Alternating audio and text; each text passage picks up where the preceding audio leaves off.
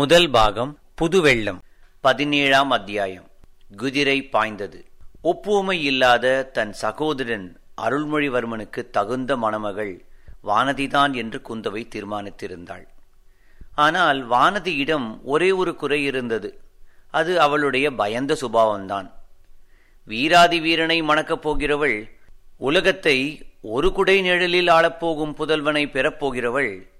இப்படி பயங்கொள்ளியாய் இருக்கலாமா அவளுடைய பயந்த சுபாவத்தை மாற்றி அவளை தீரமுள்ள வீரமங்கையாக்க வேண்டுமென்று குந்தவை விரும்பினாள் அதற்காகவே இந்த பொம்மை முதலை விளையாட்டை ஏற்படுத்தியிருந்தாள் ஆனால் அந்த சோதனையில் கொடும்பாளூர் குமரி வெற்றியுடன் தேறிவிட்டாள் குழந்தை சோதரர் வீட்டிலிருந்து குந்தவை தேவியும் வானதியும் திரும்பி வந்ததும் அன்னப்படகில் ஏறிக்கொண்டார்கள் படகு சிறிது தூரம் சென்றது ஆற்றங்கரையில் இருபுறமும் மரமடர்ந்த ஓரிடத்தில் படகை நிறுத்திவிட்டு குந்துவையும் அவளுடைய தோழிகளும் நீரில் இறங்கி விளையாடுவது வழக்கம் அந்த இடத்துக்கே இன்றும் போயவர்கள் இறங்கினார்கள் எல்லாரும் இறங்கியானதும் அப்பெண்களில் ஒருத்தி ஐயோ முதலை என்று கூவினாள் அவர்கள் எந்த பெரிய மரத்தில் அடியில் இறங்கினார்களோ அந்த மரத்துக்கு மறுபக்கத்தை அப்பெண் சுட்டிக்காட்டிக் கொண்டே முதலை முதலை என்று அலறினாள் உடனே எல்லா பெண்களும் சேர்ந்து ஐயோ முதலை பயமாயிருக்கிறதே என்றெல்லாம் கூச்சலிட்டுக் கொண்டு ஓடினார்கள் ஆனால் பயந்த சுபாவம் உள்ள வானதி மட்டும் அச்சமயம் சிறிதும் பயப்படவில்லை திறந்த வாயுள்ள பயங்கர முதலையை திடீரென்று சமீபத்தில் கண்டும் அவள் பீதியடைந்து விடவில்லை மற்றவர்கள் எல்லாரும் குந்தவி தேவி கூறியிருந்தபடி மிகவும் பயந்தது போல் பாசாங்கு செய்தும் வானதி பயப்படவில்லை அக்கா முதலைக்கு தண்ணீரில் இருக்கும்போதுதான் பலமெல்லாம் கரையில் கிடக்கும்போது அதனால் ஒன்றும் செய்ய முடியாது இவர்களை பயப்படாதிருக்கச் சொல்லுங்கள் என்றாள் கொடும்பாளூர் குமரி அடி பொல்லாத கள்ளி இது நிஜ முதலை அல்ல பொம்மை முதலை என்பது உனக்கு முன்னாலேயே தெரியும் போலிருக்கிறது யாரோ உனக்கு சொல்லியிருக்க வேண்டும் என்று மற்ற பெண்கள் கூறினார்கள் நிஜ முதலையா இருந்தால் கூட எனக்கு பயம் கிடையாது பல்லி கரப்பான் பூச்சிகளை கண்டால்தான் எனக்கு பயம் என்றாள் வானதி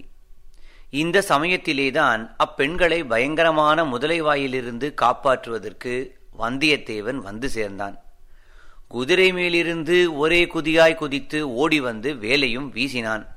முதலைக்கு முன்புறத்தில் வந்து நின்று அந்த கம்பீர தோற்றமுடைய மங்கை பேசியதை கேட்ட வல்லவரையனுக்கு உடம்பு புல்லரித்தது அவள் தன்னோடு பேசவில்லையே என்று குழந்தை சோதரர் வீட்டில் அவனுக்கு ஏற்பட்ட மனக்குறை தீர்ந்தது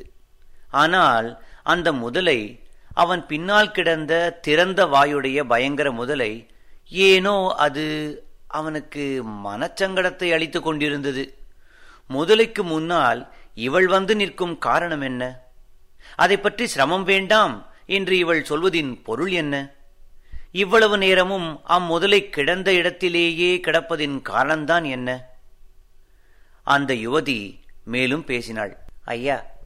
குழந்தையில் நீங்கள் அவசரப்பட்டு சோதிடர் வீட்டுக்குள்ளே வந்ததற்காக வருத்தம் தெரிவித்தீர்கள்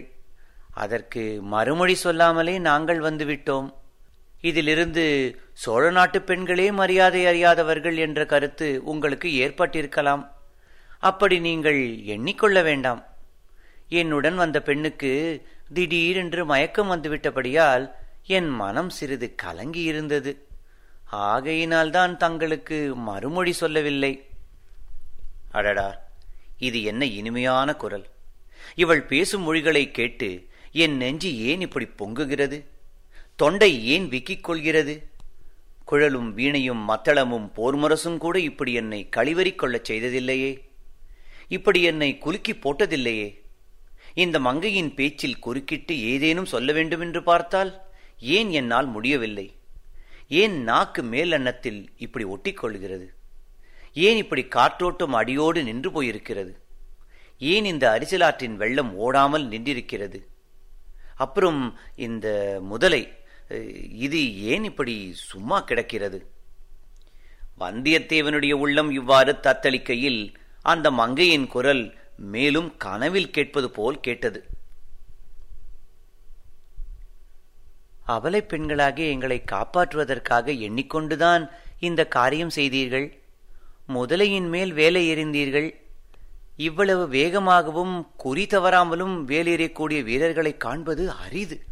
மரத்தடியில் ஒதுங்கி நின்று கேட்டுக்கொண்டிருந்த பெண்கள் இப்போது மறுபடியும் கலீர் என்று சிரித்தார்கள் அச்சிரிப்பினால் வந்தியத்தேவனுடைய மோகக்கனவு கலைந்தது அந்த மங்கையின் பேச்சாகிய மாயமந்திரத் தலை படீர் என்று அறுபட்டது முதலையை இன்னொரு தடவை உற்று பார்த்தான் எதிரே இருந்த பெண்ணை சற்றும் பொருட்படுத்தாமல் விலகிச் சென்று முதலியின் சமீபம் அடைந்தான் அதன் முதுகில் பாய்ந்திருந்த தன் வேலை அசைத்து எடுத்தான்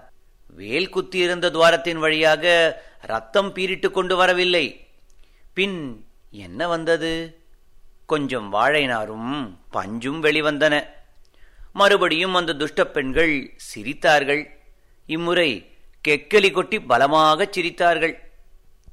வல்லவரனுடைய உள்ளமும் உடலும் குன்றிப்போயின இம்மாதிரி அவமானத்தை இதற்கு முன் அவன் எக்காலத்திலும் அடைந்ததில்லை இத்தனை பெண்களுக்கு முன்னால் இப்படிப்பட்ட பேர் அவமானமா இவர்கள் பெண்களா இல்லை இல்லை இவர்கள் அரக்கிகள் இவர்கள் பக்கத்திலேயே நிற்கக்கூடாது இவர்களுடைய முகத்தை ஏறிட்டும் பார்க்கக்கூடாது சீச்சி என் அருமை வேலாயுதமே உனக்கு இந்த கதியா நேர்ந்தது இத்தகைய அவமானமா உனக்கு நேர்ந்தது இதை எப்படி நிவர்த்தி செய்து உனக்கு நேர்ந்த மாசை துடைக்கப் போகிறேன் இவ்வளவு எண்ணமும் சில கட நேரத்தில் வந்தியத்தேவனுடைய மனதில் ஊடுருவிச் சென்றன அங்கு நின்று சிரித்தவர்கள் மட்டும் ஆண்மக்களாயிருந்திருந்தால் அங்கேயே ஒரு போர்க்களம் ஏற்பட்டிருக்கும் சிரிக்க துணிந்தவர்கள் அக்கணமே உயிரை இழந்திருப்பார்கள் அரசிலாற்றின் செந்நீர் பிரவாகத்துடன் அவர்களுடைய ரத்தமும் கலந்து ஓடியிருக்கும் ஆனால் இவர்கள் பெண்கள் இவர்களை என்ன செய்ய முடியும் இவர்களை விட்டு ஓடிப்போவது ஒன்றுதான் செய்யக்கூடிய காரியம்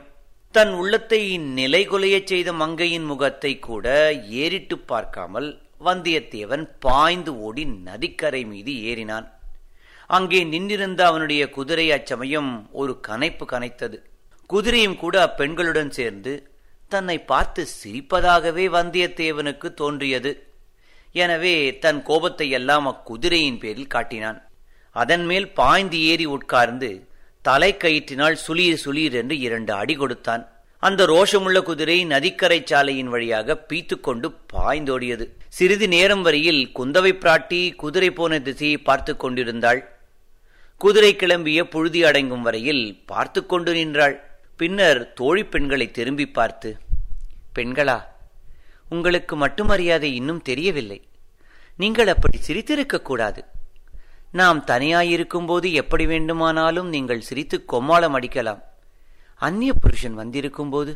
அடக்கமாய் இருக்க வேண்டாமா சோழ நாட்டு பெண்களைப் பற்றி அந்த வாலிபன் என்ன எண்ணிக்கொண்டு போவான் என்று சொன்னாள்